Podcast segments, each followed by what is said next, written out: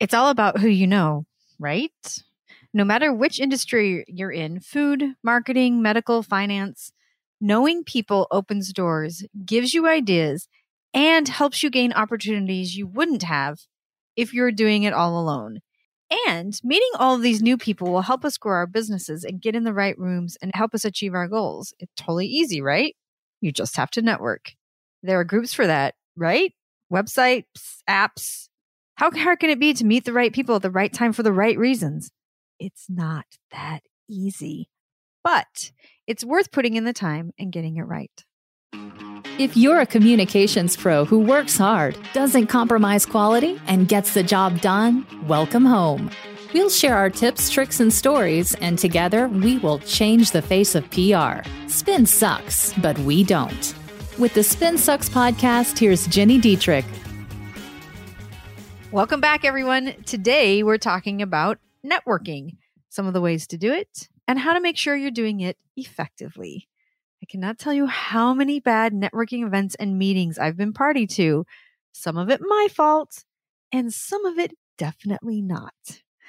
Let's get started with the different kinds of networking you might want to consider to help your career, your business, or your brand. You can go to local networking events, big national or international conferences, join groups and clubs for networking, or even try to meet people one on one on and offline. What do all of these things have in common is that you don't have a plan, you're not going to be very successful. It's great to have a wide range and variety of friends, colleagues, and connections, but there are probably specific things you need to know or accomplish, right? Maybe you need leads and referral partners. Maybe you need better connections in your industry or an adjacent one. Maybe you need business growth and development mentorship or inspiration. Whatever your main goal for your professional networking is, Make sure to keep it in mind when you're choosing events and methods. Also, keep in mind that other people have goals too, and you can make great connections by helping them achieve them. In the game of networking, you want to try and give as much as you get. People remember those who help them, and most of them will want to return the favor, just like you should be returning favors for people who help you. There are two actually really great examples of this. When I started speaking publicly, publicly uh, to more than just clients and my internal team, I got some really great advice on how to handle speaking. And it was from Mark Wiskup, a friend of mine who's also a best-selling author, and he said to me, "Provide as much value as you can from the stage." While also talking to client case studies so that people can picture themselves working with you through the process. You're providing value, you're providing education, you're providing information. And through the case studies and through those examples, they're able to go, wow, I really have that problem. I bet she can help me with that. So that's really one great way to be able to network. If you can get on local stages, regional stages, national stages, and then international stages, start out small and start to build from there.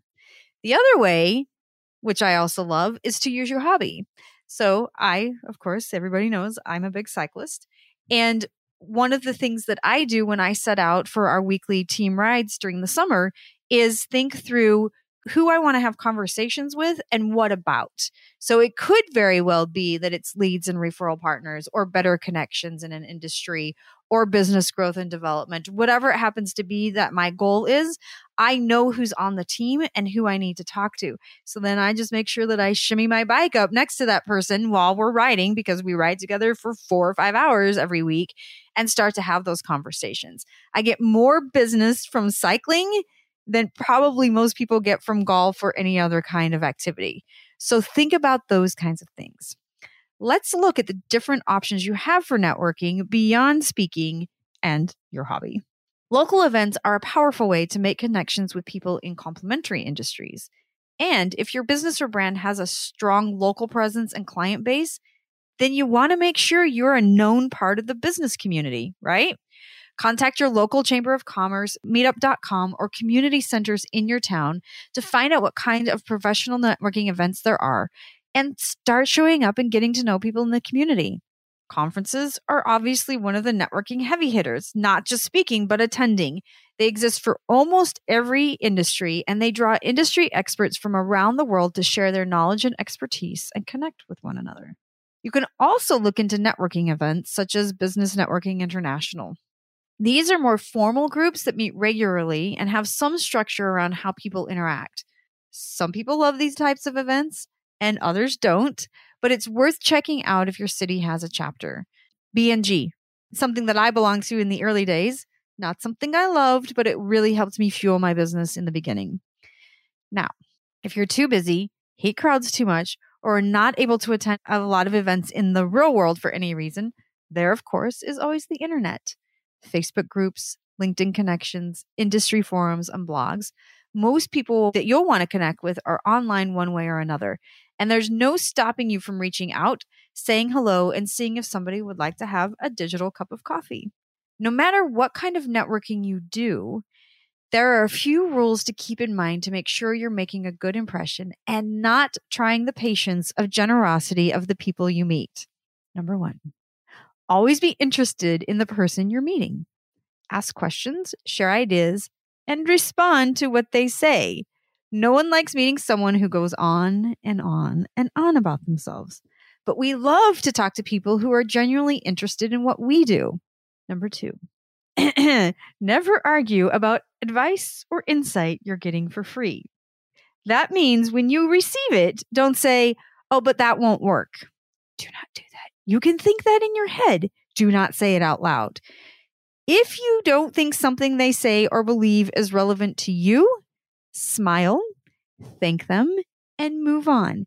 You can only argue about the advice you pay for or with people you know well enough to verbally spar with. Number three, always try to give back or add value of your own. If someone has given you their time or valuable information, thank them, share their public work, and send them any kinds of leads, referrals, or resources they might find useful. I actually have a friend who I spent a little bit of time with, and she said, Can I send you wine? And I was like, Well, yeah. you, you always send me wine. You don't have to, but just the fact that she asked that question made me feel good. And of course, I said, please don't send me wine. I'm happy to help. But if you want to send wine, by all means, I will never say no to wine. Those are some things you can do. And I really love the tact that my friend Daryl Salerno uses at networking events. He, as you know, you can go to networking events and there will be people there that are type OO, output only. They only speak about themselves, which we talked about a second ago. And it's very hard to escape those people, especially at networking events. You can get cornered and then they just talk and talk and talk and talk.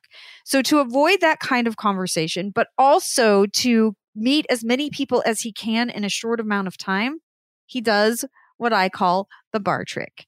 So, at the very beginning of the reception, he goes up to the bar, introduces himself to the bartender, gives the bartender 20 bucks or 50 bucks, I don't know, like some money, and says, I'm going to come up to this bar several times and I just need you to keep my drink full.